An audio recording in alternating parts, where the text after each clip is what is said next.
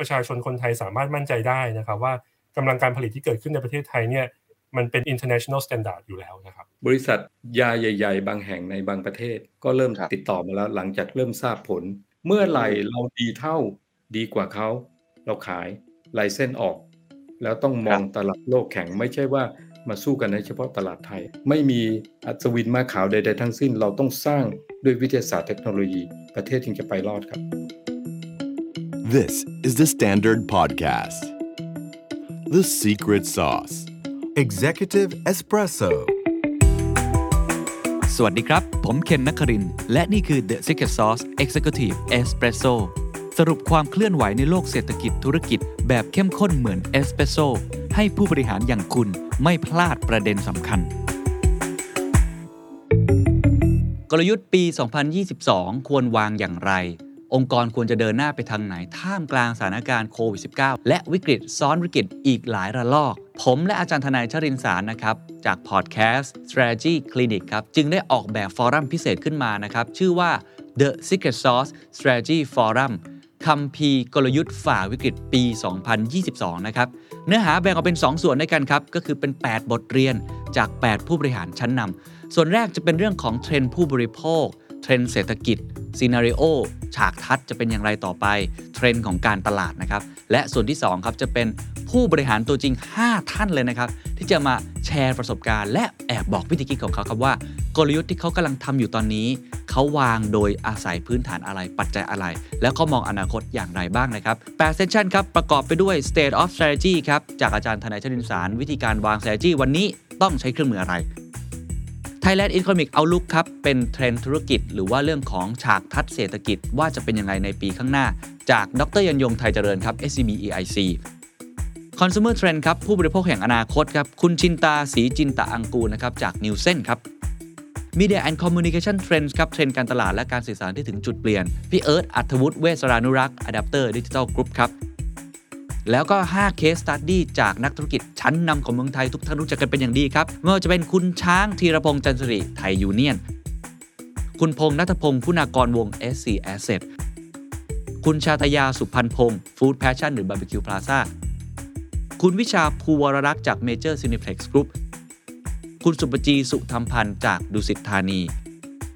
แล้วก็เซสชันสุดท้ายครับ The Road Ahead บทสรุปและก้าวต่อไประหว่างผมกับอาจารย์ทนายจะสรุปมาให้ทุกท่านได้ framework และประสบการณ์จริงไปใช้สดๆนะครับ forum นี้เหมาะกับคนวางกลยุทธ์ผู้นำองค์กร ผู้บริหารหรือผู้ที่สนใจนะครับงานจัดวันที่เสาร์11 กันยายนครับเวลา 9 นาฬิกาถึง 17 นาฬิการับชมผ่านทางเว็บไซต์10 Event ชมย้อนหลังได้ถึง 1 เดือนเต็ม บัตรราคา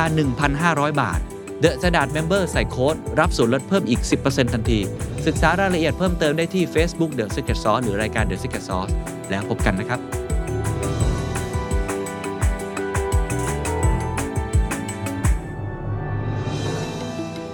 วัคซีนโควิดสัญชาติไทยเราจะได้ใช้เมื่อไหร่ นี่คือหัวข้อที่หลายคนกำลังถกเถียงและพูดคุยกันเยอะนะครับ เราทราบข่าวดีว่า เราเริ่มมี ผู้ที่คิดค้นแล้วก็วิจัยพัฒนาวัคซีนโควิดที่เป็นสัญชาติไทย จากจุฬาบ้างแหละ จากบริษัทที่เป็นเอกชนบ้างแหละนะครับคำถามไม่ใช่แค่ว่าเราจะได้ใช้เมื่อไหร่ แต่ทำไมต้องมี ในเมื่อประเทศไทยก็สั่งซื้อวัคซีนสัญชาติอื่นเยอะมากๆ และการที่จะมีวัคซีนโควิดสัญชาติไทยนั้นมันต่อยอดไปสู่ธุรกิจหรือเศรษฐกิจอื่น ๆ ได้อย่างไร อันนี้น่าสนใจนะครับ เพราะผมมีโอกาสได้ไปพูดคุยจัดงานเสวนาหนึ่งนะครับ ชื่อว่าวัคซีนโควิด -19 โดยคนไทยเราจะได้ฉีดเมื่อไหร่ เป็นส่วนหนึ่งของงานที่ชื่อว่า Bio Asia Pacific 2021 จัดโดย t c e l แล้วก็ไทยไบโอนะครับ หัวข้อที่เราคุยกันต้องบอกว่ามันตั้งต้นได้ตรงนั้น ว่าจะได้ใช้เมื่อไหร่ แต่ความเป็นจริงแล้ว มันสำคัญกว่านั้นครับ คือการที่เราเริ่มที่จะสร้างความมั่นคงทางเทคโนโลยีด้านการแพทย์ หรือที่เรียกกันว่า Biotech นี้ นี่คือจุดเริ่มต้นในการที่เราจะมีเทคโนโลยีเป็นของตัวเอง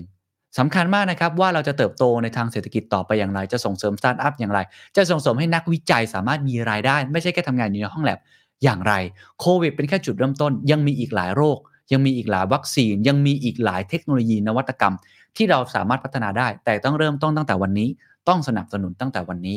วิทยากรที่ผมพูดคุยมี 3 ท่านนะครับ แต่ละท่านน่าสนใจทั้งหมด เพราะว่าเป็นเจ้าของเทคโนโลยีด้วยตัวเองนะครับ ท่านแรกครับคือศาสตราจารย์นายแพทย์เกียรติรักรุ่งธรรมนะครับผู้อำนวยการบริหารโครงการพัฒนาวัคซีนโควิด -19 ศูนย์วิจัยวัคซีนคณะแพทยศาสตร์จุฬาผู้พัฒนาวัคซีนที่ชื่อว่า ChulaCov19 เป็นวัคซีน mRNA อันนี้น่าจะได้ใช้ในปีหน้า แล้วก็เป็นวัคซีนที่เรียกได้ว่าคืบหน้าที่สุดแล้วก็น่าสนใจมาก ๆ มีผลวิจัยที่ค่อนข้างดีมากนะครับ และท่านที่2ครับคือผู้ช่วยศาสตราจารย์เภสัชกร ดร สุธีราเตชคุณวุฒินะครับประธานกรรมการบริหารบริษัทใบยาไฟโตฟาร์มจำกัด อันนี้ก็จะเป็นเทคโนโลยีที่น่าสนใจเหมือนกันเพราะใช้จากพืชก็คือใบยาสูบเป็นสตาร์ทอัพอันแรกนี่เป็นสถาบันการศึกษา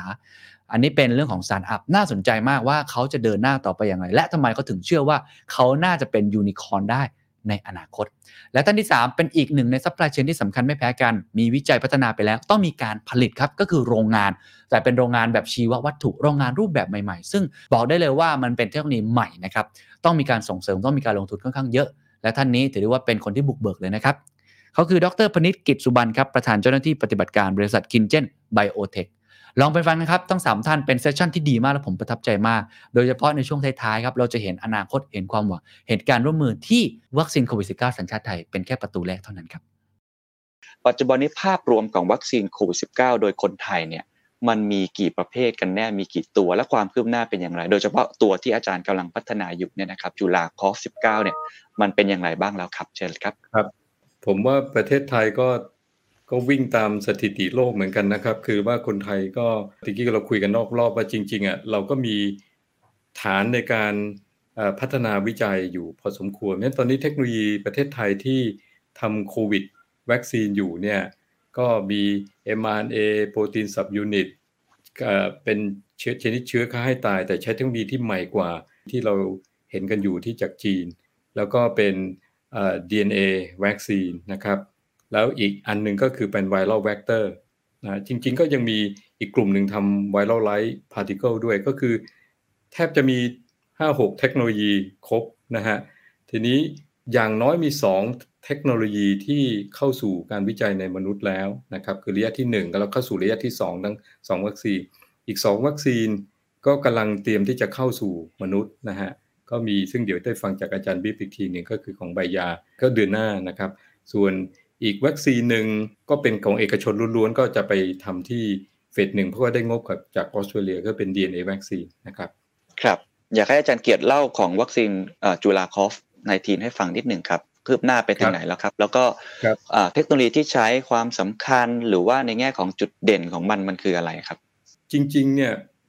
ประวัติการของโลกเนี่ยในรอบโควิดมันเยอะมากเลยนะ ก็คือว่ามีมากกว่า 200 วัคซีนในโลกเนี่ยที่เป็นแคนดิเดตแล้วเทสในสัตว์ทดลองแล้วเกือบ 150 ชนิดเนี่ยอยู่ในคน ปรากฏว่าที่ขึ้นทะเบียนเนี่ยมีเทคโนโลยีใหม่ ๆ อยู่ 2-3 เทคโนโลยีที่เพิ่งขึ้นทะเบียนครั้งแรกในโลก หมายว่าทดสอบกันมา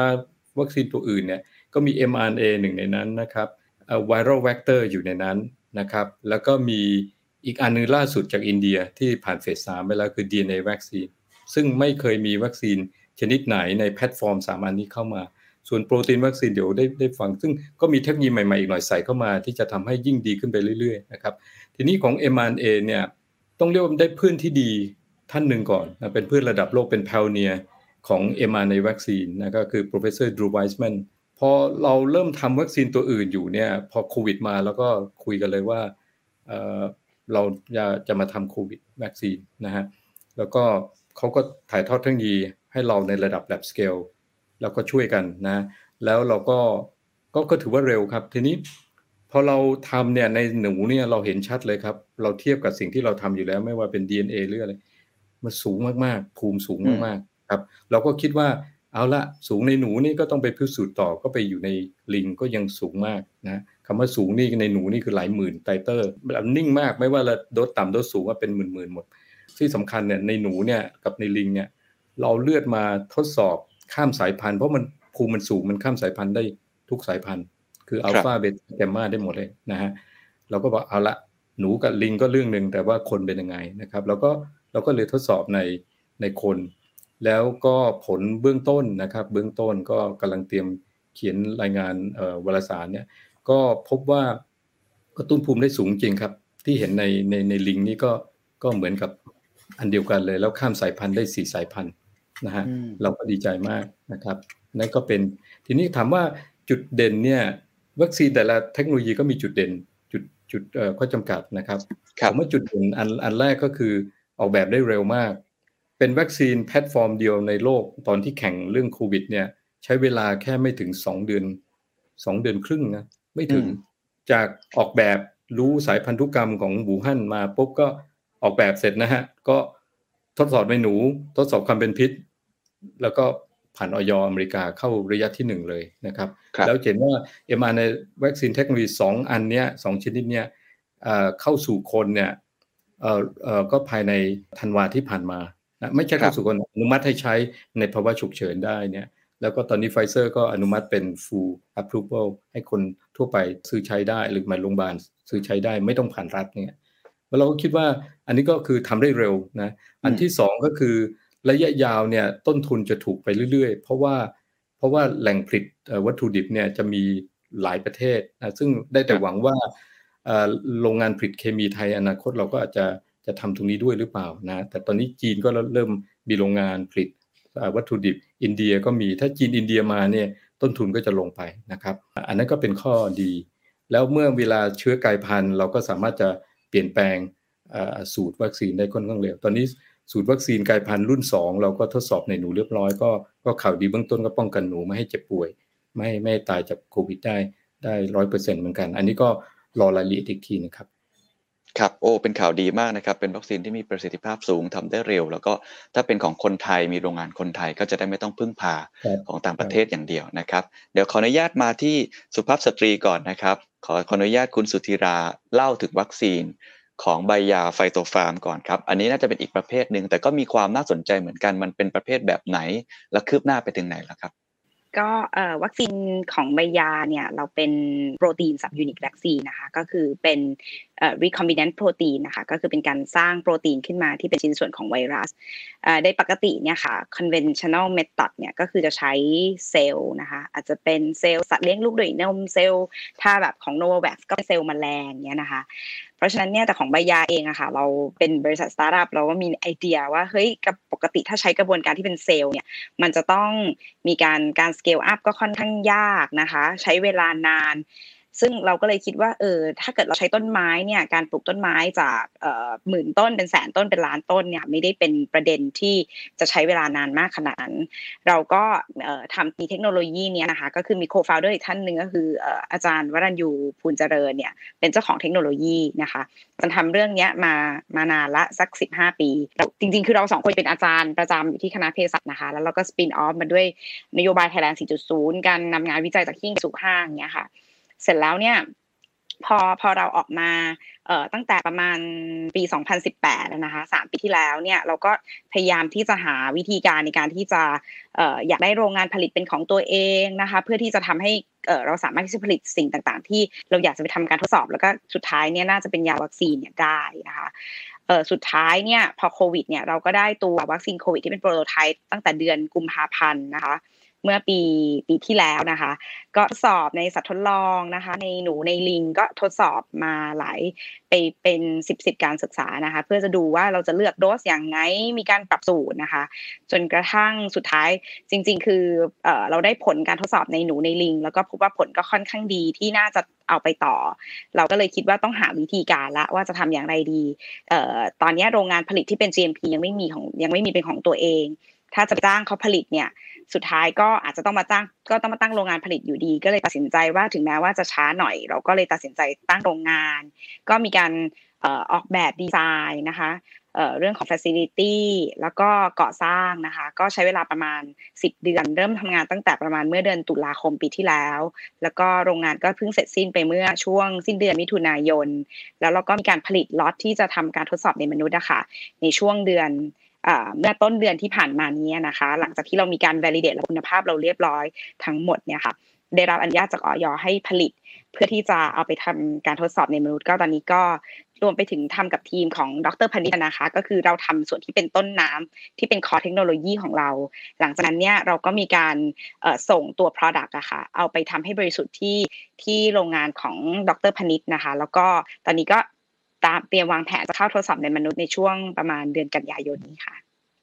ครับขอบคุณครับก็เป็นอีกข่าวดีของคนไทยเหมือนกันนะครับ ทีนี้นอกเหนือจากการวิจัยและพัฒนาแล้วเนี่ยจริง ๆ อีกส่วนหนึ่งที่สำคัญมากก็คือการผลิตนะให้เกิดขึ้นในใช้ในวงกว้างได้ ซึ่งอันนี้อาจจะเป็นอีกข้อต่อหนึ่งของซัพพลายเชนทั้งหมดนะครับ ต้องไปที่ดร.พนิษนะครับ เมื่อกี้อาจารย์สุธีราก็พูดไปถึงคร่าวๆแล้วนะครับว่า ตอนเนี้ย ผมอยากจะให้เล่าคร่าวๆก่อนผมเชื่อว่าคนไทยอาจจะยังไม่ค่อยเข้าใจเทคโนโลยีในการผลิตวัคซีนชนิดใหม่ๆ แบบนี้ มันเป็นแบบไหนนะครับ แล้วความยากง่ายมันคืออะไร แล้วกำลังการผลิตต่อปีเนี่ย มันได้ประมาณเท่าไหร่ครับ จริงๆต้องเรียนว่าวัคซีนเนี่ยมันมีการพัฒนารูปแบบการผลิตมาโดยตลอดนะครับ อย่างถ้าเกิดว่าเราทุกคนลองลองมองย้อนกลับไปสมัยเราเรียนประถมมัธยมเราจะ เคยเรียนว่าจริง ๆ วัคซีนชนิดแรก ๆ เนี่ยมันผลิตมาจากสัตว์นะอย่าง smallpox อย่างนี้เมื่อก่อนนะฮะก็จะผลิตมาจากการใช้วัวนะครับ ทีนี้ประเด็นหลักๆของการใช้สัตว์ในการผลิตเนี่ยคือเราควบคุมคุณภาพของมันแทบจะไม่ได้เลยนะครับเพราะสัตว์แต่ละตัวมันก็จะมีความไม่เหมือนกันนะครับทำให้วัคซีนแต่ละรุ่นการผลิตเนี่ยอาจจะมีคุณภาพไม่เท่าเทียมกัน ดังนั้นเนี่ย เทคโนโลยีชีวภาพเนี่ยเข้ามามีส่วนสำคัญในการผลิตวัคซีน จากเมื่อก่อนที่เราผลิตวัคซีนโดยใช้สัตว์เป็นตัวตัวเนี่ยนะครับ ณ ปัจจุบันแทบไม่มีใครผลิตวัคซีนจากสัตว์แล้ว แต่ผลิตจากเซลล์ ซึ่งเซลล์ในที่นี้อาจจะเป็นเซลล์สัตว์ก็ได้นะครับ เช่น แทนที่จะต้องเลี้ยงลิงเอาเซลล์ของไตลิงมาเลี้ยงนะครับในอาหารเลี้ยงเชื้อ หรือว่าสามารถตัดแต่งพันธุกรรมให้จุลินทรีย์ผลิต เป็นโปรตีน subunit ที่ออกมาหน้าตาเหมือน spike protein ของโควิดไวรัสได้นะครับของ SARS-CoV ไวรัสได้ เพราะฉะนั้นเทคโนโลยีมันก็ evolve มาเรื่อยๆ อย่างแพลตฟอร์มที่อาจารย์สุธีราพูดถึงเมื่อสักครู่ในการใช้ใบยาสูบก็เป็นอีกหนึ่งแพลตฟอร์มที่ค่อนข้างใหม่นะครับ ทีนี้ที่ผมกำลังพูดถึงเนี่ยคือ สารตั้งต้นที่ใช้ในการผลิตเป็นวัคซีน หรือคือตัวที่เราเรียกกันว่าแอนติเจนนะครับ นี่จะเรียนว่าในเมืองไทยเนี่ยก็มีกำลังการผลิตอยู่ไม่กี่ที่จริง ๆ นะครับว่าถ้าเกิดว่าจะนับโดยเร็วก็คงจะมีกำลังการผลิตวัคซีนที่มาจากไข่ไก่ฟักที่องค์การเภสัชนะครับ แล้วก็มีการผลิต BCG วัคซีนที่สถานเสาวภาแน่นอนมีการผลิตแอสตร้าเซนเนก้านะครับที่สยามไบโอไซเอนซ์แล้วก็มีการผลิตวัคซีนสำหรับการทำวิจัยหลาย ๆ ที่เนี่ยที่บริษัท KinGen Biotech ที่ผมดูแลซึ่งก็เป็น spin-off จาก พระจอมเกล้าธนบุรีนะครับใกล้เคียงกันกับที่อาจารย์สุธีราพูดเมื่อสักครู่นะครับ ในอีกมุมหนึ่งจริง ๆ ประเทศไทยเป็นประเทศผู้บรรจุวัคซีนรายขนาดกลางนะครับ อย่างถ้าเกิดว่าเราพูดถึงว่าประเทศไทยมีความสามารถในการบรรจุวัคซีนเนี่ยประมาณกี่โดสตัวเลขเร็วๆ ก็น่าอยู่ที่ประมาณ 200ถึง300 ล้านโดสนะครับ โดยรวมสำหรับการผลิตวัคซีนทุกประเภทในประเทศไทย แต่ประเด็นมันอยู่ที่ว่า จริง ๆ แล้วเนี่ยลายของการผลิตเหล่านี้มันถูกใช้ในการบรรจุผลิตภัณฑ์ชนิดอื่นอยู่แล้วนะครับ เพราะฉะนั้นมันก็จะมีประเด็นเรื่องของคอขวดที่เกิดขึ้นรวมถึงการใช้วัคซีนณปัจจุบันก็ต้องจินตนาการเหมือนกันว่ามันต้องใช้วัตถุดิบในในแหล่งเดียวกันทั่วโลกนะครับ เช่นต้องใช้ขวดยางเหมือนกันต้องใช้จุกยางเหมือนกันใช้อลูมิเนียมแคปปิ้งเหมือนกันซึ่งของเหล่านี้ณปัจจุบันเนี่ยจริง ๆ ค่อนข้างขาดตลาดนะเพราะฉะนั้น ไม่ใช่ว่ามีกำลังการผลิตจะสามารถผลิตวัคซีนใช้เลยได้ภายจากวันนี้ไปวันพรุ่งนี้นะครับทีนี้ขอถามเพิ่มเติมเล็กน้อยครับว่า แล้วถ้าเกิดว่าวัคซีนที่มีอยู่ใน portfolio ของประเทศไทยหลายตัวเนี่ยสามารถมีพัฒนาการของการวิจัยจนเข้าสู่กระบวนการการผลิตได้ ของ KinGen เอง หรือในประเทศไทยเองเรามีเรามีโรงงานที่รองรับลักษณะแบบนี้เพียงพอไหมครับ ถ้าเกิดว่าหมายถึงโรงงานที่ใช้สำหรับการผลิตเพื่อนำสารไปใช้ในการทำวิจัยนะครับ มีบริษัทที่โฟกัสด้านการรับจ้างผลิต ก็คงจะเป็นบริษัทที่ผมดูแลนี่เป็นบริษัทหลักนะฮะในขณะเดียวกันเราก็มีบริษัทอื่น ๆ ที่ผลิตวัคซีนอยู่แล้วนะครับอย่างเมื่อสักครู่ผมไม่ได้พูดถึงบริษัทหนึ่งคือ Bionet Asia ก็เป็นบริษัทผลิตวัคซีนที่อยู่อยุธยานะครับเขาก็มีวัคซีนต้นแบบของตัวเขาเอง แล้วก็มี collaboration กับทีมของอาจารย์เกียรติเองด้วยนะครับ อย่างจริง ๆ แล้วเราเราเองมีกำลังการผลิตจากโรงงานอุตสาหกรรมที่ผลิตวัคซีนอื่นอยู่ พอสมควร ซึ่งสามารถที่จะปรับเปลี่ยนตัวเองเนี่ยมาผลิตวัคซีนโควิด ที่นักวิจัยในประเทศไทยเนี่ยได้มีการคิดค้นขึ้นมานะครับ แต่ว่าถามว่าเพียงพอไหมก็ต้องเรียนตามตรงว่ามีมีทั้งส่วนที่เพียงพอและไม่เพียงพอ เพราะฉะนั้นจริงๆเราเรื่องของวัคซีนเนี่ยเป็นเป็นเรื่องที่ ก็อาจจะเรียนได้ว่ามีการลงทุนโดยภาครัฐ เพราะว่าไม่งั้นคงจะไม่มีบริษัท spin-off เหมือนอย่างอาจารย์สุธีราหรือว่าที่ผมดูแลนะครับ แต่ว่ามันอาจจะยังไม่เพียงพอต่อสถานการณ์ pandemic ถ้าเกิดว่ามันเป็นสถานการณ์วิจัยทั่วไปที่มันไม่ได้มีผลิตภัณฑ์ชนิดใหม่ออกมาจำนวนพร้อม ๆ กันจำนวนมากขนาดนี้นะครับ ผมยังเชื่อว่าจริงๆ capacity ในเมืองไทยเราไม่ได้เราไม่ได้ขาดมากมายแล้ว เพียงแต่ว่าณปัจจุบันเราอยู่ในสถานการณ์ที่มันเป็น pandemic situation ที่มันมี candidates ออกมาพร้อมกันจำนวนมากนะณปัจจุบันอย่างบริษัทผมเนี่ยบริหารจัดการ pipeline ล่วงหน้าประมาณ 1 ปี ถ้าเกิดว่ามีลูกค้ารายใหม่เข้ามาณวันนี้ก็คือคุยกันที่กลางปีหน้านะเพราะฉะนั้นจริง ๆ แล้วเนี่ยก็ถามว่ามันมันขาดไหมคำตอบก็คงใช่ครับ มันมันขาดตรงที่ว่าทุกคนก็ต้องต่อคิว มันไม่ได้พร้อมใช้เลยทันที ครับเดี๋ยวเรื่องความท้าทายในเรื่องปัญหาเราคงมาคุยกันต่อนะครับ แต่ขออนุญาตกลับไปที่อาจารย์เกียรติครับ ผมจะกลับมาคำถามที่ต้องบอกว่าจริง ๆ มันก็มีหลายคนถามคำถามนี้เหมือนกันนะคือความมั่นใจ คือเขาบอกว่าเขาไม่เคยรู้มาก่อนเลยว่าคนไทยสามารถผลิตวัคซีนนะโควิด แบบนี้ที่มันดูเป็นเทคโนโลยีล้ำสมัยแบบนี้ได้ด้วยตัวเองด้วยนะครับทีนี้คำถามก็คือว่า ข้อดีของวัคซีนไทยที่จะต่างจากต่างประเทศนะครับหรือว่าทำไมต้องมีวัคซีนไทยความมั่นใจ ที่จะสร้างให้กับคนไทยสำหรับตัวอาจารย์เนี่ยอาจารย์อยากจะสื่อสารเรื่องนี้ยังไงว่าเฮ้ยจริง ๆคนไทยเราก็ทำได้ แล้วเราก็สามารถที่จะทำได้ต่างจากคนอื่นๆด้วยอย่างไรครับเอ่อประเทศไทยเป็นหนึ่งในประเทศที่เพิ่งมาเริ่ม แล้วก็ความไม่พร้อมในหลายอย่างเราช้าเขาประมาณเกือบปีหนึ่งถูกไหมอย่างที่ผมเล่าว่าโมเดอร์นาใช้เวลาสองเดือนกว่าเข้า phase one แล้วก็ขึ้นทะเบียนไปแล้วป่านนี้ก็เราก็เพิ่งมาเข้าเฟสหนึ่งเฟสสองใช่ไหมฮะแต่ทีนี้ผมผมคิดว่าคำตอบ ก็จะคล้ายกันทุกวัคซีนแพลตฟอร์มในในประเทศไทยหรือหลายประเทศที่กำลังทำอยู่เนี่ยก็คือว่าถ้าเราไม่ทำ value chain นี้หรือว่า development ไอ ecosystem ให้ครบ loop เลยนะ ต่อไปเราก็จะเกิดเกิดแบบนี้อีกฮะอะไรก็ไม่พร้อมอะไรก็ไม่พร้อม ทีนี้ผมเล่าให้ฟังว่า mRNA เทคโนโลยีนี่มันใหม่มากนะโรงงานอย่าว่าแต่โรงงานไทยไม่เคยมีประสบการณ์ผลิตเลยนะกับกับ formulate เลยเนี่ย ในหลายประเทศที่รวยๆก็ก็ทำไม่เป็นทำไม่ได้ โชคดีที่เราหนึ่งได้ในแง่ว่าต้นน้ำเราก็เรียนรู้เทคโนโลยีมานะฮะแล้วก็ที่สองก็คือโรงงานไทยเราก็ได้ tech transfer มาครบเพราะผมเล่าว่าช่วงแรกเนี่ยกว่าจะถึงเฟสหนึ่งของเราเนี่ยเราใช้เวลาในการหาโรงงาน แล้วก็เทคโนโลยีบางอย่างก็ต้องซื้อ license เนี่ยเสียเวลาไปไปเกือบครึ่งปีนะแล้วก็โรงงานพอเราได้ เราก็ต้องจ้างโรงงานต่างประเทศแต่ระหว่างนั้นเนี่ยเราก็สามารถจะให้ เทคโนโลยีเนี่ยทานเฟอร์มาโรงงานไทย ซึ่งตอนนี้ตอนนี้เราใช้เวลารอบแรกกว่าจะถึงโคน 15 เดือน ก็เหมือนกับอาจารย์วิพี่จะต้องมาตั้งโรงงานอีกอย่างน้อยก็ก็ก็ต้องพักหนึ่งซึ่งต่อไปจะคนละเรื่อง เราเชื่อต่อไปจะใช้เวลาเหลือ 6 เดือนที่จะเข้าคน แล้วก็ตอนวิกฤตจริง ๆ อาจจะเหลือ 4 เดือนที่จะเข้าคน เพราะว่าถ้าเทคโนโลยีนี้เนี่ยมันได้รับการพิสูจน์ในคนแล้ว แล้วข้อมูลเบื้องต้นเนี่ยเรื่องความปลอดภัยมันครบหมดแล้วเนี่ยจะเร็วมากๆครับ อีกหน่อยนี้ผมเชื่อว่า ถ้าจู่ๆนะ สมมติว่าไม่ใช่ไม่ใช่อย่างสิ้นปีนี้สิ้นปีนี้เลยยังต้องเซตฐานให้แน่น แต่พอต้นปีหน้านะ ถ้ามีเดลต้าที่ดุกว่านี้เยอะๆเนี่ย แล้วเราต้องทำตัวใหม่เนี่ย ไม่ถึงสี่เดือนเราเข้าคนแน่นอนมันอันเนี้ยเป็น long term security แต่ที่สำคัญก็คือคำถามว่าเอ้ยแล้วยังไงแล้วมันดียังไงระยะคือผมว่าเทคโนโลยีแพลตฟอร์มเนี่ย เราสามารถอีกหน่อยจะใช้อีกทุกหลายโลกได้หมดเลย ทั้งเรื่องของการรักษาและการป้องกันด้วย เรื่องมะเร็งโรคติดเชื้ออื่นๆโรคภูมิแพ้อะไรต่างๆ ซึ่งตอนนี้ถ้าทุกอย่างเป็นตามแผนเนี่ยตัวที่ 2 เราก็อาจจะมาเทสในคนในในในในปีหน้าอะไรอย่างนี้เป็นต้นเพราะฉะนั้นผมว่าอันนี้เป็นเป็นสิ่งที่เราทำให้เกิดฐานที่ครบวงจร ถ้าถามว่าวัคซีนเราเผอิญหลังจากสูตรผสมแล้วมันมีความต่างอะไรบ้างเนี่ยคือจุดอ่อนของ mRNA คือ ถ้าจะเก็บยาวจริง ๆ เนี่ย จะต้องเก็บลบ20ถึงลบ70เนี่ยหลาย ๆ ปี หรือตลอดถ้าลบ70ก็เป็นตลอดตลอดชาติเลยก็ได้นะ แต่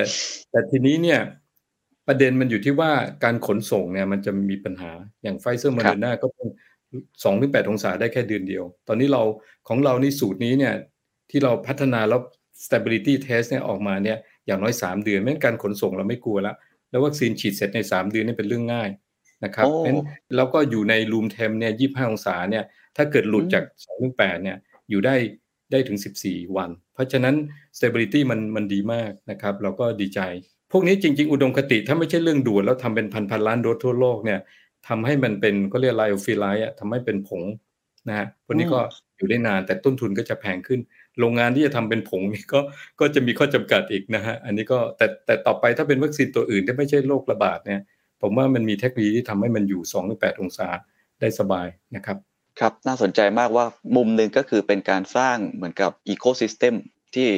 เป็นโอกาสของเราในการสร้างเทคโนโลยี แล้วที่อาจารย์พูดคือความมั่นคงทางวัคซีนของคนไทยที่จะต้องเจอกับไอ้โควิดเนี่ยที่มันจะกลายพันธุ์ไปเรื่อยๆนะครับอีกประเด็นหนึ่งก็คือเป็นในแง่ของการที่เราสามารถเอาจุดอ่อน บางจุดมากลบมันทำให้มันดีขึ้น โดยเฉพาะการเก็บรักษาหรือโลจิสติกที่เป็นอีกปัญหาหนึ่งของประเทศไทยที่เป็นอากาศค่อนข้างร้อนนะครับแต่ว่าขออนุญาตถามต่ออีกเล็กน้อยนะครับ ก็มีหลายคน ตั้งคำถามแบบนี้เลย ตั้งคำถามแบบอาจจะค่อนข้างเนกาทีฟนิดนึงอาจารย์ เช่น เอ๊มาตรฐานของคนไทยสู้ต่างประเทศได้จริง หรือ เชื่อถือได้จริงไหมแล้วจะได้ใช้เมื่อไหร่อะไรเงี้ย คือมันจะมีคำถามนี้ที่ต้องว่ากันตามบางทีคนไทยก็ก็ไม่ค่อยมั่นใจในคุณภาพของตัวเองเนี่ย อันนี้อาจารย์อยากจะตอบพวกเขาเหล่านี้ยังไงครับ ผมคิดว่าสุดท้ายเนี่ยมันต้องใช้ข้อมูลทางพิสูจน์ทางวิทยาศาสตร์ แล้วก็การประกันคุณภาพ วิธีที่เราจะประกันคุณภาพที่ทำได้เบื้องต้นก่อนเนี่ย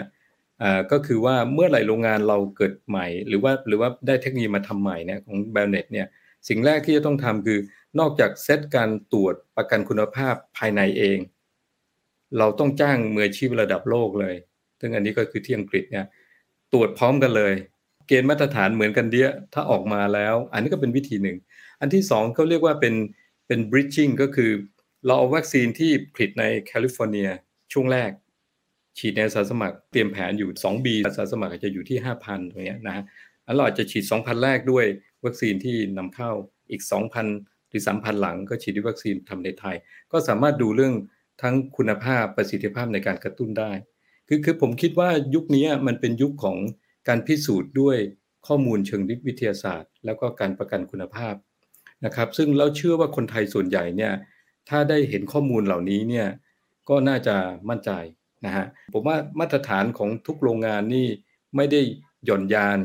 แล้วออยไทยก็ไม่ได้บอกว่าต้องอวยกันว่านี่ถ้าวัคซีนไทยก็ไม่ต้องตรวจหนักไม่ไม่จริงอาจจะหนักกว่าเดิมอีกเพราะว่าก็ทุกคนก็ต้องระวัง เพราะว่าทำไมต้องตรวจหนัก เพราะว่าเราก็โปรเทคให้ดีที่สุด เพราะว่าเราอาจจะมือใหม่กันถูกไหมแต่การมือใหม่ไม่ได้บอกว่าคุณภาพมันไม่ได้นะครับแล้วจะจะได้ใช้ประมาณเมื่อไหร่ครับ อาจารย์คาดว่าอย่างของจุฬาคอฟนายทีผมก็เรียนท่านนายกไว้ว่าถ้าถ้าท่านนายก เอาจริง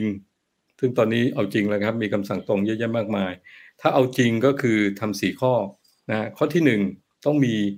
คืออเมริการวยมากเขาใส่เจ็ดตะก้าตะก้าละหนึ่งพันล้านเหรียญสหรัฐอเมริกาเจ็ดตะก้าเลยนะครับเจ็ดตะก้าฮะแล้วเขาได้แค่สามตะก้าแล้วใช้จริงแค่สองนะที่ใช้เยอะ m อ a สองอันอันที่เหลือนี่ยังไม่ไม่คลอดก็อีกตั้งหลายตะก้านะครับ แต่ว่าเขาซื้อความเสี่ยง แต่เศรษฐกิจเขายังหมุนได้ดีถูกไหมแล้วก็ตอนนี้ เกาหลีรัฐบาลเพิ่งรู้ แม้รวยก็ไม่ใช่ว่าจะมีวัคซีนซื้อได้นะ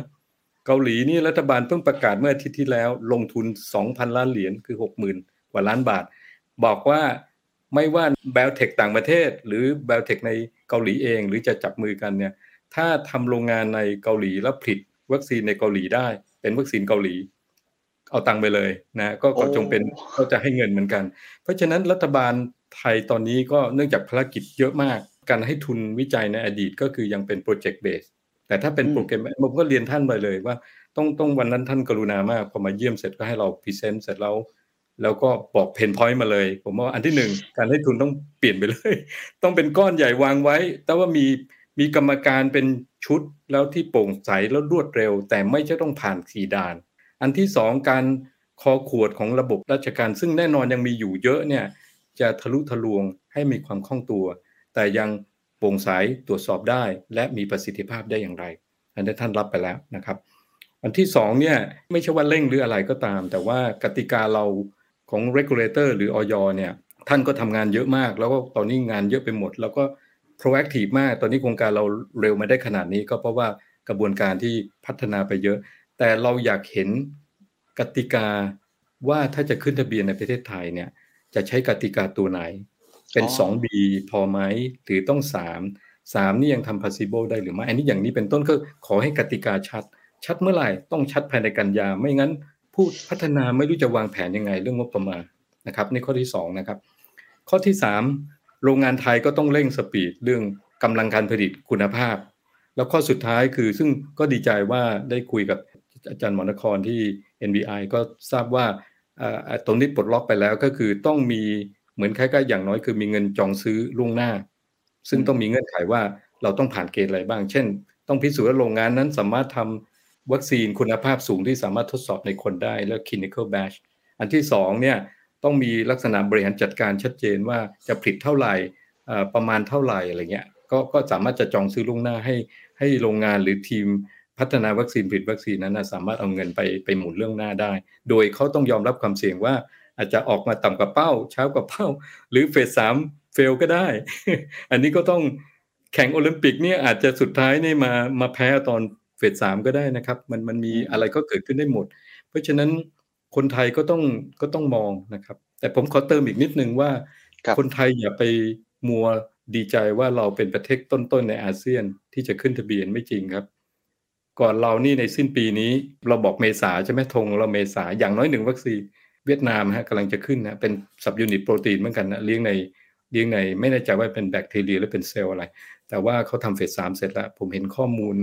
เฟสสามยังไม่ออกผลแต่เป็นข้อมูลเฟสหนึ่งเฟสสองก็เรียบร้อยละตอนนั้น present ให้องค์การอนามัยโลกฟังเพราะฉะนั้นผมว่าเขาเตรียมขึ้นทะเบียนแล้วนะครับ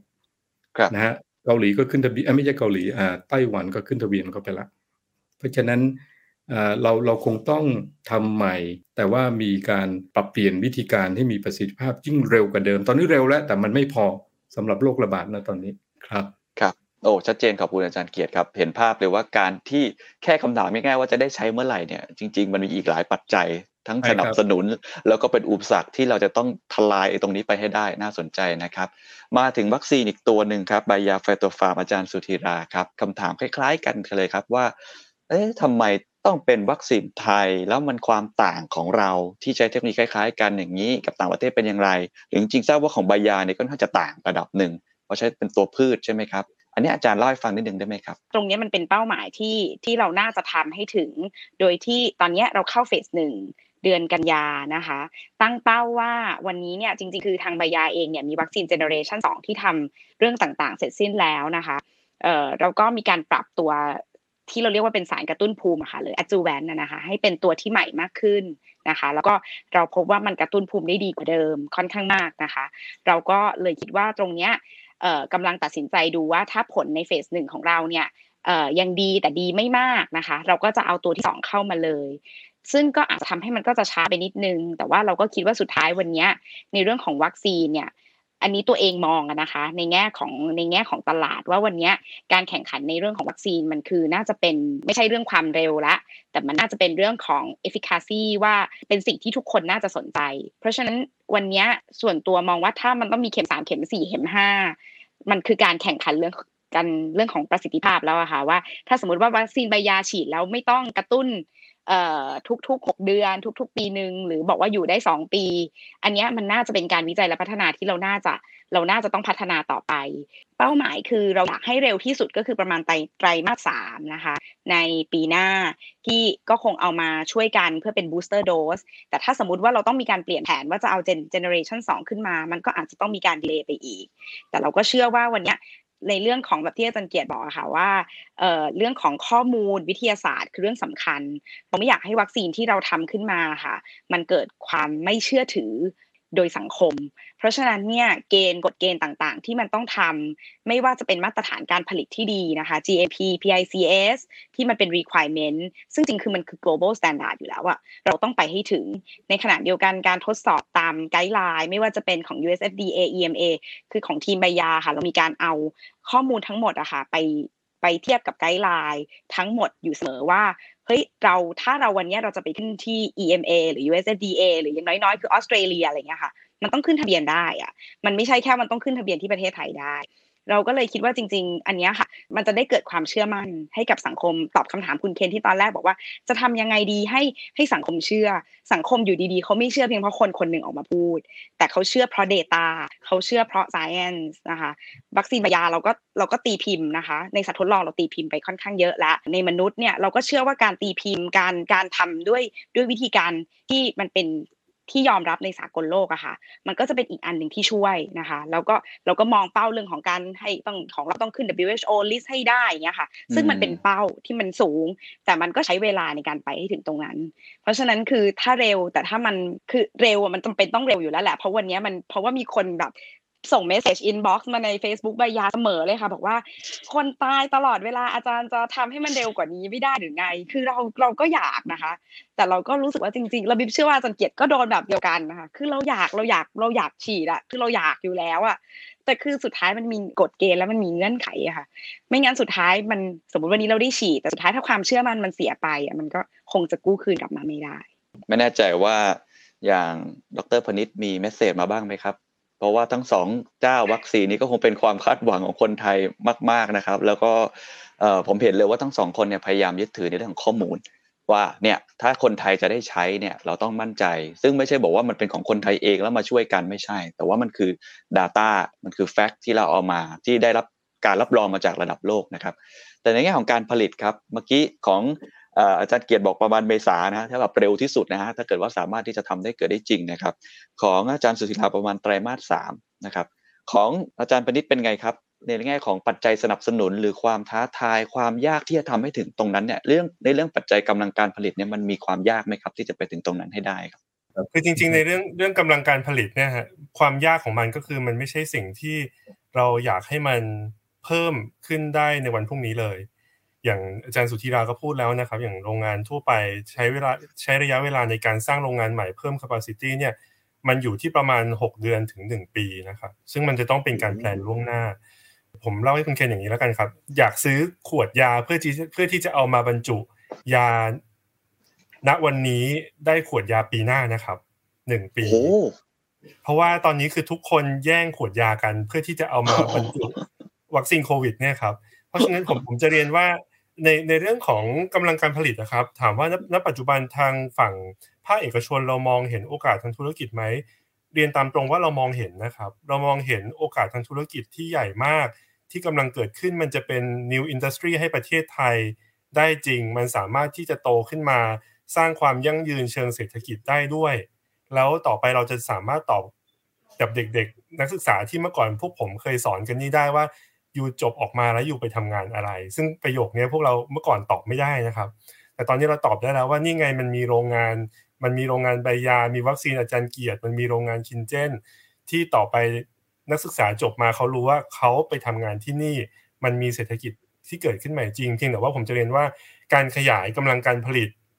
ในสถานการณ์ของการระบาดเนี่ยมันท้าทายมากนะครับ เพราะว่าทุกคนก็ขยาย ณ ปัจจุบันประเทศไทยเราอยากที่จะ ขยายกำลังการผลิตนะครับ สถาบันวัคซีนแห่งชาติเนี่ยก็ไปช่วยในการลงทุนในการขยายกำลังการผลิตตามสถานที่ต่างๆ ในประเทศไทยหลายที่ แต่ประเด็นก็คือว่าประเทศอื่นก็ขยายเหมือนกันนะครับ มันคือสถานการณ์ที่มันเป็นโอกาสที่เกิดขึ้นทั่วโลก และทุกคนมองเห็นมันพร้อมกัน เพราะฉะนั้นปัจจัยเรื่องของความเร็ว เรื่องของการลดเรดเทปต่างๆ ในการใช้ประเด็นของงบประมาณต่างๆ ในประเทศเนี่ยจึงเป็นเรื่องที่สำคัญนะครับ ต้องลดเรดเทปลง ต้องทำให้เราเร็วขึ้น ต้องทำให้เราเมื่อไปวิ่งแข่งกับคนอื่นแล้วเนี่ยไม่ใช่แค่เราเร็ว แต่ว่าเราเร็วสู้คนอื่นเขาได้ด้วยนะครับ นี่กลายเป็นว่ามีเรื่องของเรดเทปเข้ามาด้วยที่เป็นอีกปัจจัยหนึ่งที่ต้องฝ่าฟันอุปสรรคตรงนี้ไปให้ได้ ผมก็ถามเรื่องคุณภาพได้ไหมครับเพราะเมื่อกี้อาจารย์ทั้งสองท่านก็พูดถึงคุณภาพของวัคซีนว่าต้องได้รับการรับรองระดับโลก ในแง่ของเชิงวิศวกรรมเนี่ยมันเป็นยังไงครับการผลิตเราก็ต้องได้รับการรับรองซึ่งโรงงานไทยถือว่าได้มาตรฐานถูกไหมครับ จริงๆ มันมีความพยายามในการ harmonize มาตรฐานของการผลิตทั่วโลกอยู่นะครับคุณเคนมาตรฐานการผลิตทั่วโลกณปัจจุบันอย่างน้อยเนี่ยเราใช้คำคำเดียวกันละคือ good manufacturing practice นะครับหรือว่าหลักการที่ดีในการผลิตยาแผนปัจจุบันเนี่ยซึ่งณปัจจุบันเนี่ยจริง ๆ มันก็จะมีหลักเกณฑ์ที่ดีของ GMP สองค่ายหลักคือค่ายยุโรปกับค่ายอเมริกานะครับ ซึ่งประเทศไทยเนี่ยถ้าดูตามประวัติศาสตร์ของเราเนี่ยเราก็จะค่อนข้างอ้างอิงไปในไกด์ไลน์ของยุโรปนะฮะเพราะฉะนั้นจริงๆแล้วมาตรฐานณปัจจุบันมีความพยายามในการ harmonize กันอยู่ เป็น harmonization ที่เรียกว่า PICS นะครับ Pharmaceutical Inspection Cooperation Scheme นะครับพูดง่ายๆ คือออยทั่วโลกพยายามทำให้มันมีมาตรฐานในการตรวจรับรองเนี่ยเท่าเทียมกันนะครับ เพราะฉะนั้นเนี่ยยกตัวอย่างเช่นณปัจจุบันโรงงานที่ผมดูแลโรงงานต้นแบบผลิตยาชีววัตถุแห่งชาติซึ่งบริษัท KinGen Biotech ดูแลเนี่ยเราไม่ได้ผลิตสารใช้ในประเทศไทยเท่านั้นนะฮะอย่างอาทิตย์ที่แล้วผมก็เพิ่งส่งสารเนี่ยกลับไปไปทำวิจัยในมนุษย์ที่เกาหลีใต้ เพราะฉะนั้นจริง ๆ แล้วมาตรฐานในปัจจุบันของการผลิตยาทั่วโลกเนี่ยค่อนข้างที่จะ harmonize กัน แน่นอนมันมีสิ่งที่มันอาจจะเหลื่อมล้ำกันอยู่บ้างตามความจำเพาะเจาะจงของแต่ละพื้นที่แต่ว่า จริง ๆ แล้วเนี่ยมาตรฐานการผลิตในเมืองไทยเนี่ยไม่ได้ด้อยกว่าที่อื่นแน่นอนนะครับ และสิ่งที่คนไทยไม่ทราบผมอยากเล่าอีก 2 เรื่องคือ 1 ประเทศไทยเป็นประเทศแรกในเซาท์อีสเอเชียที่ผลิตวัคซีนได้นะครับ แล้วเราผลิตวัคซีนได้ที่สถานสมภามา 100 ปีแล้วสองก็คือประเทศไทยเป็นผู้ส่งออกวัคซีน เราสามารถผลิตวัคซีนหลายตัวที่ส่งออกไปใช้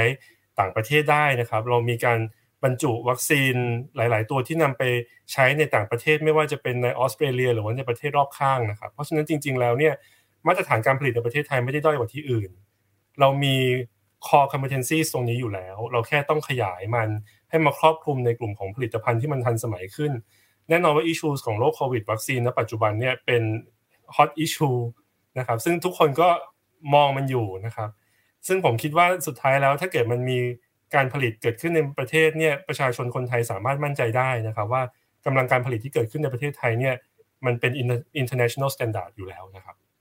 ครับขอบคุณมากครับ ก็จะคล้ายๆกันทั้งหมดว่าตอนนี้ผมว่าจริงๆคนไทยเก่งมากเลยเท่าที่ผมฟังนะคุณภาพอะไรต่างๆเนี่ยเราใช้ระดับโลกหมดเลย ก็อยู่ที่ว่าจะสามารถทำให้เกิดขึ้นได้จริงเร็วมากน้อยแค่ไหนนะครับขออนุญาตกลับไปที่อาจารย์เกียรติครับ เพราะว่าวันก่อนผมเพิ่งได้คุยกับคุณหมออุดมกชินทร์นะครับท่านก็บอกว่าตอนนี้ความพร้อมเรื่องวัคซีน ที่เราใช้จากต่างประเทศเนี่ยเราพยายามสั่งมาค่อนข้างเยอะมาก ปีนี้ก็พยายามทำให้ได้ตามเป้าใช่ไหมครับฉีดให้ได้ 100 ล้านโดส แล้วก็พยายามสั่งมาเกินด้วย ปีหน้าเขาก็บอกว่ามีการเซ็น MOU ไปแล้วนะครับเพื่อจะรับวัคซีนเจน 2 อะไรต่างๆมา มันก็เลยเกิดคำถามนะครับว่าอ้าว แล้ววัคซีนคนไทยเนี่ยทั้งสองเจ้าทั้งของอาจารย์เกียรติเองหรืออาจารย์สุธีลาเองที่ที่สร้างมาแล้วเนี่ยอุตสาหผลิตมาแล้วเนี่ยมันจะไปอยู่ตรงไหนครับมาเก็ตมันมีไหมครับ แล้วเราวางตัวเองไว้ว่าคนไทยจะเลือกวัคซีนไทยหรือวัคซีนต่างชาติ หรือมันจะเป็นยังไงครับ มันก็อยู่ที่สองสองด้านครับ ผมว่าอันที่หนึ่งเนี่ยต้องอยู่ที่คุณภาพวัคซีนกับประสิทธิภาพวัคซีนก่อนนะซึ่งก็อยู่ที่ว่า เกณฑ์จะใช้เกณฑ์ในการดูถึงระยะไหน จะระยะ 3 ก็ต้องทำระยะ3ซึ่งใช้เวลาเยอะกว่า แต่ถ้าประสิทธิภาพคุณภาพเราดีเท่าหรือดีกว่าบางแพลตฟอร์มเลยเนี่ยอ่าก็ก็ไม่น่าจะไม่น่าจะมีเหตุผลที่รัฐบาลจะไม่กล้าไม่ไม่สั่งสัดส่วนของคนไทย โรงงานไทยเลย แม้แต่นิดเดียวอ่าผมผมว่าอันที่หนึ่งก่อนนะ เพราะว่ายังไงเนี่ยถ้าเป็นการอนุมัติในภาวะฉุกเฉินเนี่ยว่า EUA เนี่ยนะเป็นเป็น emergency use authorization เนี่ยมันเป็นไปไม่ได้ที่โรงงานหรือวัคซีนนั้นน่ะผู้ผลิตนั้นน่ะจะจำหน่ายกับประชาชนโรงพยาบาลทั่วไปได้เลยถูกไหมคือคือต้องต้องเป็นผู้ซื้อ เพราะว่ามันเป็นช่วงของภาวะฉุกเฉินนะการรับประกันความเสี่ยงต่างๆ ก็ก็ต้องอยู่ที่ภาครัฐทั้งนั้นเลย จนกว่าวัคซีนนั้นมีการ ทดสอบและใช้เกิน 6 เดือนถึงปีหนึ่งไปแล้ว อันนั้นแหละครับจึงจะขึ้นทะเบียนในภาวะปกติ ซึ่งตอนนั้นก็ต้องไปแข่งตลาดปกติไปนะตอนนี้เราได้แต่ผมว่าอันที่หนึ่งเนี่ยทุกวัคซีนเนี่ยผมว่าเราก็คือเป้าหมายสูงสุดเราคือ ไปถึงวิจัยให้ครบก่อน แล้วดูข้อมูลเป็นขั้นๆไป ความปลอดภัยต้องได้ คุณภาพตัวโรงงานวัคซีนที่ผลิตมาต้องได้ แล้วผลทดสอบประสิทธิภาพเรา ไม่ด้อยกว่า หรืออาจจะดีกว่าหลายแพลตฟอร์ม หรือบางแพลตฟอร์ม แล้วที่สำคัญคือแม้แต่รุ่นหนึ่ง เราต้องข้ามสายพันธุ์ได้จริงๆ โดยเฉพาะเดลต้าคือผมว่าถ้าอย่างนี้มันชัดนะ ความปลอดภัยชัด ราคาเราก็ไม่ได้หนีเขาอาจจะถูกกว่าเขาด้วย เพราะว่าเราไม่ได้มาสำหรับกำไรสูงสุดอยู่แล้ว ถึงว่าต้นทุนเบื้องต้นในจำนวนน้อยๆเราแพงกว่าเขาแน่นอนครับต้นทุนน่ะของเขาเนี่ยเขาสั่งทีหนึ่งวัตถุดิบพันล้านโดสเนี่ยมันมันถูกกว่าเรามหาศาลอยู่แล้ว แต่ว่าอันนี้เราเป็นสิ่งที่ ผมว่าสุดท้ายเนี่ยก็คือจะเรียกว่า science talk หรืออะไรก็แล้วแต่เนี่ยเป็น evidence based คือต้องของต้องดีจริงนะคุณภาพต้องได้แล้วทีนี้การตัดสินใจก็อยู่ที่ว่ารัฐบาลนโยบาย สมมติถ้ารัฐบาลบอกว่าแม้แต่จองไปเยอะแล้ว แต่ว่าเราก็จะมีสัดส่วนของใครเข้ามากี่กี่เปอร์เซ็นต์ยี่สิบเปอร์เซ็นต์สามสิบเปอร์เซ็นต์ของ supply chain เนี่ยไอของ supply เนี่ยวัคซีน supply ก็ก็นั่นก็เป็นทางออกหนึ่ง ที่ผมว่าต้องมองไกลกว่าช็อตนั้นอีกก็คือ ทุกคนมองว่าปีหน้าวัคซีนจะล้นมาก ๆ ถูกไหมทุกบริษัทก็บอกว่าฉัน billion doses หมดเลย แต่เขาขวดก็ยังมีนะรอเมทที่เลือกบางส่วน ขวดเกิดเลยนะแต่ที่สำคัญคือประเทศรวยตอนนี้เขาไม่ปล่อยวัคซีนออกอีกเพราะเขาต้องฉีดซ้ำอีกเข็มหนึ่งใช่ใช่แล้วถ้าอาจจะต้องฉีดซ้ำทุกหกถึงแปดเดือนก็คือปีนั้นต้องเกือบสองเข็ม เพราะสมัยอเมริกาเนี่ยเป้าของเขาคือแปดสิบเปอร์เซ็นต์ coverage ถูกไหมฮะแล้วทุกประเทศเนี่ยอังกฤษก็จะทำแบบเดียวกัน อิสราเอลเล็กหน่อย แต่ยุโรปก็หลายประเทศที่รวยสแกนดิเนเวียจะทำแบบเดียวกัน เพราะฉะนั้นไอ้วัคซีนที่เป็น top three เนี่ยจะมาถึงเราก็คงจะกระเซ็นกระสายเหมือนเดิม ผมเชื่อนะครับ ผมเชื่ออย่างนั้นนะครับ แต่สุดท้ายพอหลังจากนั้นเราผลิตได้เยอะจริง ๆ เนี่ย แล้วเขาจะ dump ราคา วิธีเชิงธุรกิจคือทำให้รายเล็ก หลุดจากตลาดให้เร็วที่สุดไอ้ตรงนั้นน่ะ เราจะอย่างไร แล้วก็ถ้าบริษัทเล็กๆ ศูนย์วิจัยต่างๆ ที่เกิดขึ้นแล้วก็พัฒนาผลิตวัคซีนเนี่ยสุดท้ายเนี่ยไม่สามารถจะแข่งขันได้ แล้ววันมีโรคระบาดขึ้นอีกรอบหนึ่ง capacity building ที่เราอุตส่าห์กลุ่มกันขึ้นมาจะหายหมด อันนี้ก็เป็นสิ่งซึ่งมันไม่ใช่ไม่ใช่พวกเราต้องมาคิดอย่างเดียว คือสังคมและประเทศก็ต้องคิดด้วยกัน แต่สุดท้ายถ้าวัคซีนเราดีจริง ต้องแข่งตลาดโลกได้ ต้องแข่งตลาดโลกได้ ต้อง positioning อีกแบบหนึ่งคือ เมื่อไหร่เราดีเท่าดีกว่าเขา เราขายไลเส้นออกงั้นตอนนี้ผมผมเลยคิดว่าแข่งกันที่คุณภาพ แล้วต้องมองตลาดโลกแข่งไม่ใช่ว่ามาสู้กันในเฉพาะตลาดไทย อันนี้คือเป้าหมายสูงสุดของวัคซีนไทยครับ ครับ โอ้แสดงว่าถ้าเกิดของอาจารย์เกียรติเนี่ยจุฬาโคฟนายทีคุณภาพดีราคาได้เนี่ย แล้วอาจจะไปแข่งตลาดโลกด้วยซ้ำไม่ใช่แค่ของคนไทยอย่างเดียว คือสมการจะเปลี่ยนใช่โจทย์จะใหญ่ขึ้นเลยนะฮะคือคือตอนนี้ผมผมเล่าเพิ่มนิดนึงก็คือว่า บริษัทยาใหญ่ ๆ บางแห่งในบางประเทศ ก็เริ่มติดต่อมาแล้ว หลังจากเริ่มทราบผลคร่าวๆที่เราแถลงข่าว ว่าเขาจะถ้าร่วมมือจะร่วมมืออยังไงคือคือจริง ๆ แล้วทุกแห่งเขาก็มองหาวัคซีนที่เราเราอาจจะไม่มีแรงไปผลิตเยอะงั้นเราจะต้อง license ออกไป แล้วก็โรงงานที่ได้เทคโนโลยีมาที่เขา develop เพิ่มก็อาจจะต้อง license ออกไปเพราะฉะนั้นผมเลยคิดว่าตอนนี้เหมือนอาจารย์บิ๊บว่าเลย ผมว่าเราต้องทีละก้าวก่อนแต่ก้าวแต่ละก้าวของเราเนี่ยคือ ปูพื้นฐาน ให้ทั้งเทคโนโลยีแพลตฟอร์มนี้ของประเทศไทย และปูพื้นฐานของ ecosystem ของประเทศไทย ที่เราไปต่อได้นะครับ คือผมดีใจพูดตอนเช้าดีใจที่มีน้องๆแบบเนี้ยแบบบิ๊บเนี่ยแบบแป้งที่กล้า แล้วก็อย่างคินเช่นที่ที่ที่กล้า ผมว่าเราต้องมีแบบเนี้ยเยอะมันไม่ใช่ มันไม่ใช่แค่นี้พอเราต้องมีเยอะแล้วต้องแข่งโลกครับ ไม่ใช่มามองตลาดไทย เราต้องแข่งตลาดโลก ขอบคุณครับ อาจารย์สุธีลาคิดอย่างนั้นเหมือนกันไหมครับ ว่าจะไปลุยตลาดโลก หรือว่า positioning ของตัวบายาไฟตัวฟาร์มเนี่ยจะเป็นยังไงครับ เราเริ่มต้นด้วยเป็นโรงงานแห่งแรกในเอเชียค่ะ เพราะฉะนั้นคือจะให้บอกว่าจะมาสู้ตลาดไทยคงไม่ใช่นะคะ คิดว่ามันคือการกรีทางอะค่ะ เหมือนจริง ๆ คือต้องบอกว่าทั้งหมดอะค่ะวันนี้ต้องขอบคุณขอบคุณท่านอาจารย์เกียรติขอบคุณดรพนิษฐ์ถ้าไม่มีโรงงานดรพนิษฐ์วันนี้ ไม่มีองค์ความรู้ไม่มีศูนย์วิจัยที่ท่านอาจารย์เกียรติตั้งขึ้นมา ไม่มีหลาย ๆ อย่างค่ะมันไม่มีอะไรแบบนี้เกิดขึ้นแน่ๆเพราะฉะนั้นนะคะวิว่ามันคือเวลาเวลาบอกคือเรารู้สึกว่ามันคือเวลาเราทำแบบนี้เรารู้สึกมันคือทีมไทยแลนด์ทีมนักวิทยาศาสตร์ไทยแล้วสุดท้ายเราอยากให้มันคือวิทยาศาสตร์มันนำสังคมค่ะคืออยากให้เรานักวิทยาศาสตร์ อยากให้เด็ก ความเป็นจริงคือความใฝ่ฝันคืออยากให้ลูกตัวเอง ถ้าเกิดแบบอยากเรียนวิทยาศาสตร์เราต้องบอกหันไปบอกลูกได้ว่า เฮ้ยแบบเราต้องไม่บอกลูกว่ามันไม่มีงานทำแบบที่อาจารย์ปอนบอกค่ะ ว่าวันนี้เรามีที่ทำงานที่แบบ มันจะมี tech เป็นของตัวเองได้นะ เราจะมีมาร์คซักเกอร์เบิร์กเวอร์ชัน biotech เราจะมีอีลอนมัสก์เราจะมี tech ของตัวเองได้บิว่านั่นคือความฝัน ที่เราอยากให้ไปถึงแม้ว่าเราจะเป็นก้าวแรก ๆ ที่แบบเฮ้ยเราเริ่มต้นให้อะแต่เราเชื่อว่ามันจะมีเด็กรุ่นใหม่ที่มีความสามารถแล้วแล้วมีความเชื่อว่าที่เนี่ย ประเทศนี้สังคมนี้มันยังมีพื้นที่ให้กับให้กับให้กับความรู้ให้กับวิทยาศาสตร์นะคะกังวลไหมกับปีหน้าที่แบบวัคซีนต่างประเทศ สั่งมาตั้งเยอะแล้วฉันจะอยู่ตรงไหนอะไรคิดในมุมนี้อะไรอย่างนี้ไหมครับ พี่ว่าเราต้องมองเป้าหมายที่ใหญ่อะค่ะ คือเราจะบอกว่าให้เขามาจองของเรา เราเราตอบบิ๊ทำแบบนั้นไม่ได้ เพราะพี่รู้สึกว่ามันคือชีวิตของคนถูกไหมคะ แต่ถามว่าวันนั้นเมื่อถึงวันนั้นจริงๆอะถ้าของเราดีเดี๋ยวเราก็ขายได้ ขายในตลาดอื่นได้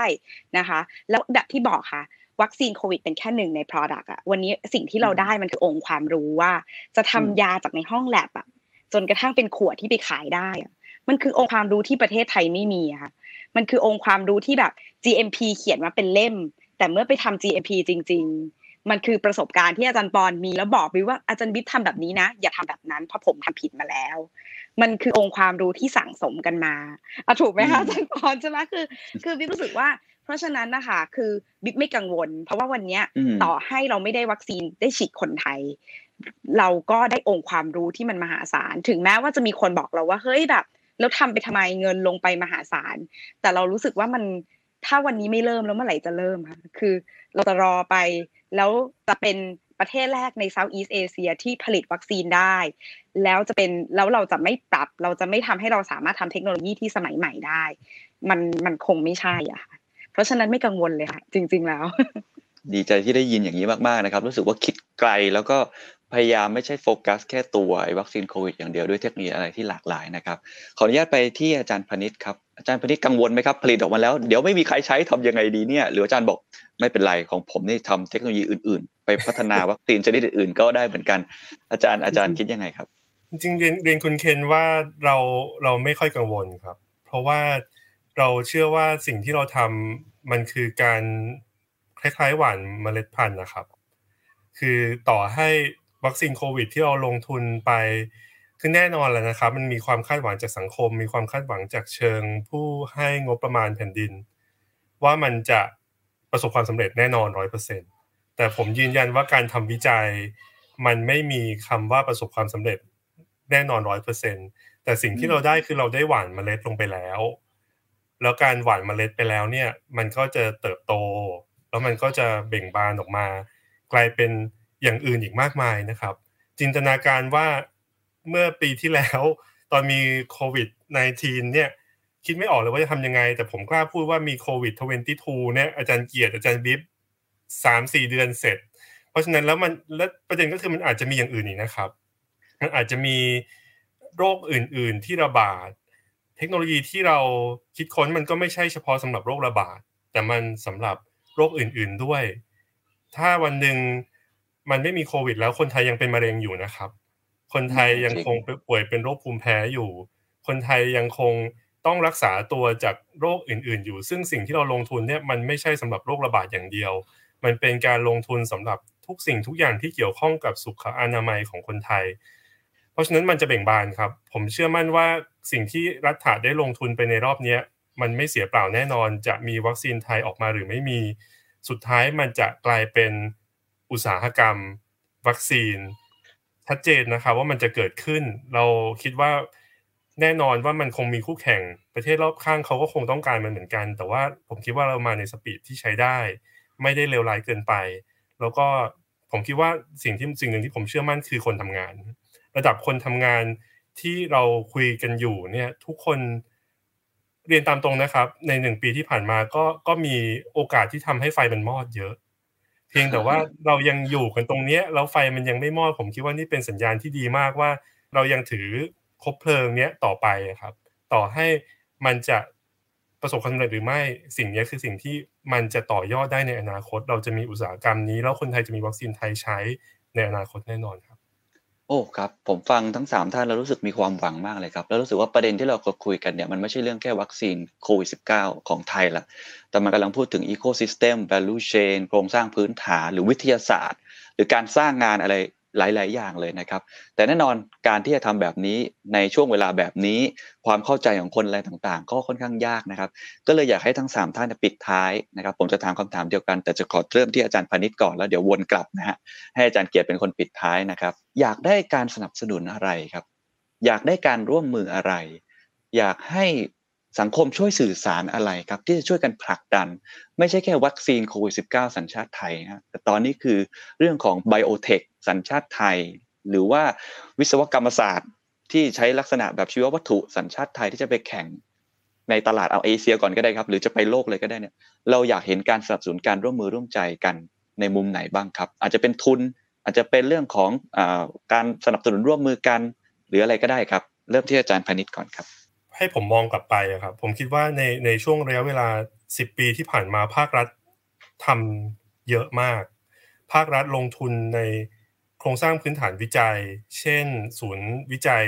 ที่อาจารย์เกียรติดูแลนะครับ ภาครัฐลงทุนในสถาบันวิจัยระดับประเทศ ลงทุนในโครงสร้างพื้นฐานอย่างโรงงานต้นแบบผลิตยาชีววัตถุแห่งชาติที่ผมสร้างกับทีมที่พระจอมเกล้าธนบุรีเนี่ยจนออกมาเป็นบริษัทเอกชนได้เนี่ย ก็คือเงินจากภาครัฐทั้งสิ้น เพราะฉะนั้นรัฐลงทุนเยอะมาก แต่เราค้นพบว่ารัฐทำคนเดียวไม่ไหว เพราะว่ารัฐถาเองเนี่ยไม่ได้ถูกออกแบบโครงสร้างมาเพื่อทำธุรกิจนะฮะแล้วถ้าเกิดว่าเราต้องการความเร็วก็ต้องยอมรับว่าเอกชนเร็วกว่ารัฐ ดังนั้นแล้วเนี่ยรัฐจะต้องมองหาวิธีการทำงานกับเอกชน ที่ไม่ได้มองเอกชนเป็นผู้ กอบโกยเอางบรัฐไปทำสิ่งต่างๆ อันนี้ผมอาจจะพูดแรงนิดนึงนะครับ แต่ว่าในความเป็นจริงก็คือว่าเอกชนเนี่ยย่อมต้องมีเป้าหมายเชิงเศรษฐกิจเป็นหลักอยู่แล้ว แต่ว่าเอกชนเนี่ยก็มีข้อดีในการทำงาน มีโอกาสในการ raise fund ได้ในระดับที่ภาครัฐอาจจะทำไม่ได้นะครับ แล้วก็สร้างงาน เพราะฉะนั้นในอนาคตสิ่งที่ผมคาดหวังก็คืออยากที่จะให้มันมี collaboration ระหว่างเอกชนกับภาครัฐมากขึ้น อยากที่จะให้ รอยเชื่อมต่อระหว่างรัฐกับเอกชน ที่ณปัจจุบันเนี่ยมันผมมองว่าคนมองมัน skeptical มาก ก็คือคนมองว่ารัฐเอื้อประโยชน์เอกชนก็ไม่ได้ เอกชนก็ไม่ควรจะมาวุ่นวายกับภาครัฐเนี่ยนะครับผมคิดว่าเรื่องแบบนี้มันควรจะผ่านไปได้แล้ว เราควรจะก้าวข้ามเรื่องนี้ แล้วเราควรจะ trust กันมากขึ้น ว่างานวิจัยต่อไปเราต้องยอมรับว่ามันจะอยู่ในเอกชนเป็นส่วนใหญ่แล้วภาครัฐเนี่ยควรจะมองเอกชนเป็นช่องทางหนึ่ง ในการที่จะสามารถช่วยให้งานวิจัยของตัวเองเนี่ยออกไปสู่การใช้งานจริงในสังคมได้มากขึ้น เพราะนั้นสิ่งที่ผมคาดหวังจากนี้คือความเชื่อใจ อยากที่จะให้รัฐเชื่อใจเอกชนมากขึ้น อยากที่จะให้เอกชน คนไทยก็เชื่อใจงานวิจัยของรัฐมากขึ้นด้วยนะครับ ว่างานวิจัยของนักวิจัยไทยเนี่ยก็มีคุณภาพเท่าเทียมกับต่างประเทศ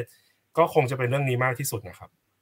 ครับเป็นเรื่องของความเชื่อใจ แล้วก็เป็นเรื่องของบทบาทนะการทำงานร่วมกันที่เอกชนคงเป็นกองหน้า นะครับในขณะที่ฝ่ายรัฐเนี่ยควรจะเป็นอาจจะกองกลางก็ได้ครับไม่ถึงกระทั่งกองหลังนะแต่ช่วยสนับสนุนแล้วก็ support ตรงนี้นะครับ อาจารย์สุธีราครับ อยากได้รับการสนับสนุนอะไรหรือมองยังไงฮะที่จะทำให้เราไปถึงจุดนั้นได้ขออนุญาตบิวจากสิ่งที่อาจารย์พนิษพูดอะค่ะคือมองว่ามันคือ paradigm วันนี้ถ้าถามใบยานะคะใบยาคือสตาร์ทอัพที่เราตั้งขึ้นมาก่อนที่จะเกิดโควิด เราเคยพูดเรื่อง pandemic ก่อนเกิดโควิด เราเคยพยายาม respond ในวันที่เราไม่มีอะไรเลยนะคะ แม้กระทั่งนักลงทุนเอกชนนะคะ ก็ไม่เชื่อนักวิจัยไทยจะมีของรัฐก็ไม่เชื่อในเทคโนโลยีแพลตฟอร์มที่มีความใหม่นะคะ ประชาชนเองถ้ามีการลงทุนในแพลตฟอร์มใบยาตั้งนานแล้วอะค่ะ ก็อาจจะคิดว่ารัฐเอาเงินไปใช้ในเรื่องที่แบบทำไมมันอาจจะไม่เกิดขึ้น วันนี้ส่วนตัวมองว่ามันคือ paradigm ของสังคมไทยอะค่ะ ที่มองเรื่องของการวิจัยว่ามันคือแบบ certainty อะแบบการวิจัยคือชัวร์ ถ้ามันชัวร์มันมันคงไม่ใช่งานวิจัยเนาะงานวิจัยมันคือไม่ชัวร์ค่ะ มันถึงต้องให้รัฐมาช่วย แต่แบบ เพราะฉะนั้นถ้าเราปรับ paradigm นี้ได้ ส่วนตัวคิดว่ารัฐก็น่าจะยินดีจะช่วยกับเอกชนมากขึ้น วันเนี้ยเราบิว่าเราเริ่มทะลวงอะไรหลาย ๆ อย่างผ่านไปได้นะคะ สิ่งที่เราเห็นคือวันเนี้ยมีคนอยากมาคุยกับเรามากขึ้นนะคะ เริ่มเห็นละ แต่วันที่สามปีที่แล้วอะค่ะ คือประตูทุกประตูมันปิด ปิดแบบที่ไม่รู้จะเปิดยังไงอะค่ะ เอาเอาอะไรมางัดก็ไม่ออกอะ วันนี้อยู่ดีๆ ก็ประตูมันก็เริ่มเปิดเพราะเขาเห็น potential เพราะฉะนั้นนะคะมันอีกนิดนึงที่ถ้าเราปรับปรับพาราดามของสังสังคมค่ะว่าเฮ้ยเอกชนทำงานกับรัฐได้ รัฐให้เงินทุนวิจัยกับเอกชน และศูนย์วิจัยต่างๆ ที่มันเป็นพื้นฐาน และยอมรับว่ามันคือความเสี่ยง ลงเจ็ดตะก้าเหลือสามตะก้าได้วิว่ามันมันมันคือการมันคือการทำให้วิทยาศาสตร์มันคือของจริงที่ไม่ใช่แค่ เราเราเห็นแค่ในหนังสือค่ะ ครับโอ้ขอบคุณมากครับ ก็คงต้องปรับวิธีการคิดนะในการลงทุนว่าแต่ละอย่างมันไม่ใช่ลงเราได้ร้อยเปอร์เซ็นต์แต่ภาครัฐก็ต้องยืดหยุ่นมากขึ้นนะครับที่ผมฟังมาแล้วผมรู้สึกว่าก็คงต้องเป็นการปรับค่อนข้างเยอะเหมือนกัน ปิดท้ายที่อาจารย์เกียรติครับอาจารย์เกียรติมองยังไงครับในฐานะที่ทำอยู่ในสถาบันการศึกษาด้วยอยู่ในศูนย์วิจัยด้วย อาจารย์มองว่าอยากได้แรงสนับสนุนอะไรเพิ่มเติมครับ ผมก็ต่อจากที่ทั้งสองท่านคุยไปเนี่ย ผมผมว่าจริง ๆ เป้าหมายสูงสุดของพวกเราเนี่ยต้องคิดในทั้ง องค์องค์กพยพของประเทศเลยคือหมายว่า วิธีคิดและทำงานของรัฐะโดยเฉพาะฝ่ายการเมืองและข้าราชการ วิธีคิดการลงทุนของนักลงทุนไทย วิธีคิดของประชาชนต้องเปลี่ยน ประเทศไทยต้องที่ผมให้สัมภาษณ์นานาชาติอยู่เป็นช่วงๆเนี่ยเราต้องเลิกจากการเป็น buyer คือซื้ออย่างเดียวไม่ใช่แล้ว ประเทศเราต้องผลิตให้โลกด้วย ไม่ใช่รอซื้อจากโลกอย่างเดียว ซึ่งถ้าเราจะทำตรงนี้ได้เนี่ยเราต้องอาศัย Science and Technology จริง ๆ แล้วแล้วที่อยากจะย้ำอีกทีคือว่าประเทศที่ยิ่งรวยเนี่ยเขาวัดที่อะไรรู้ไหมฮะนักวิทยาศาสตร์กับนักวิจัยต้องเกินสองในสามอยู่ในภาคเอกชน ไม่ใช่ประเทศแต่ประเทศยิ่งไม่ไม่ไม่รวยแล้วก็ไปไม่ได้เนี่ย เราจะประเทศ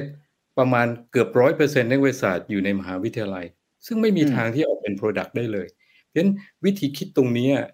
การลงทุนของรัฐของประเทศรวยคือต้องให้ SME โตได้ ต้องให้ลงทุน R&D เป็นการเสี่ยงที่สุดจะต้องมีลงไปที่ R&D อันนี้นี่สำคัญมากสหรัฐอเมริกาอังกฤษนะฮะยุโรปเป็นอย่างนั้นจริง ๆ แล้วประเทศหลายประเทศในเอเชียก็เริ่มเป็นอย่างนั้นแล้วนะครับ เพราะฉะนั้นบริษัทเล็กๆ ไม่สามารถจะรับความเสี่ยงในการ R&D แล้วล้มเหลวได้ แต่ว่ารัฐเนี่ย ถือว่านั่นเป็นพื้นฐาน แต่เมื่อไหร่ ทีนี้เราก็ต้องมาสร้าง เรียกว่ามุมมองการทำงาน แล้วก็วิธีคิดของทั้งทั้งประเทศเลย ว่าประเทศไทยเนี่ยเราไม่เคยวาง position ของประเทศใช่ไหมว่าสิบปีข้างหน้าเกาหลีก็วางตั้งหลายเรื่องก็ success หมดอะสิบปีข้างหน้าเราจะไปยืนอยู่ที่ไหนของโลกในเรื่อง biotech ถ้าเราบอกว่าสิบปีข้างหน้าเราจะไปแชร์มาเก็ตแชร์เนี่ยของโลกสัก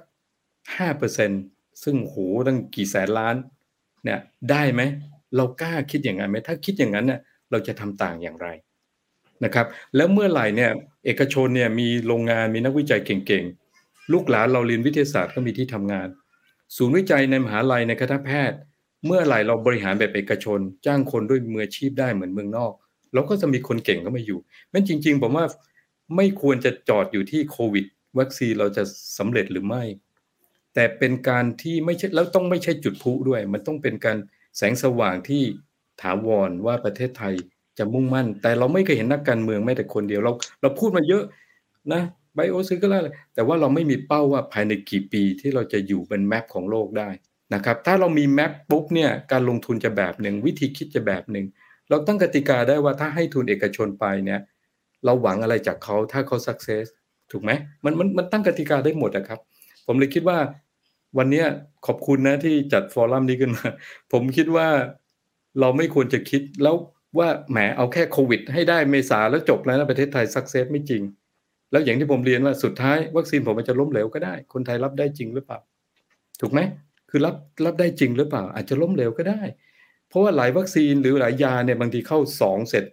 อาจจะจอดก็ได้ เพราะมี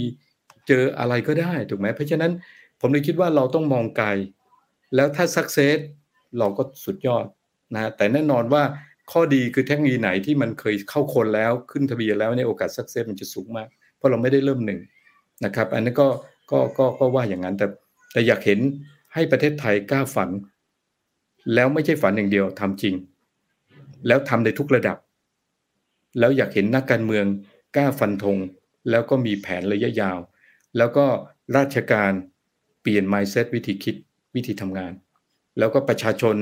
ต้องไม่ลมลมแรงๆ ที่คิดแต่ว่าจะอย่างง้นอย่างนี้นะฮะไม่มีอัศวินมาขาวใดๆทั้งสิ้น เราต้องสร้างด้วยวิทยาศาสตร์เทคโนโลยี ประเทศจึงจะไปรอดครับ โอ้ขอบคุณอาจารย์เกียรติมากนะครับ ขอบคุณวิทยากรทั้งสามท่านมากนะครับหนึ่งชั่วโมงเต็มๆที่เราพูดคุยกัน จริงๆเมื่อกี้ถ้าเกิดว่าอยู่ในห้องที่มีคนฟังอยู่จริง ๆ ผมเชื่อว่าเสียงปรบมือจะล้นหลามมากนะครับ ทั้งสามท่านตอบคาถามสุดท้ายได้ดีมากๆ แล้วผมคิดว่า วันนี้ที่เราคุยกันเนี่ยนะครับคำถามที่ถามว่าวัคซีนโควิด -19 สัญชาติไทย เราจะได้ใช้เมื่อไหร่เนี่ยผมว่าเราได้คำตอบกันแล้วแล้วผมเชื่อด้วยว่าศักยภาพของเราทั้งในแง่ของการวิจัยและพัฒนา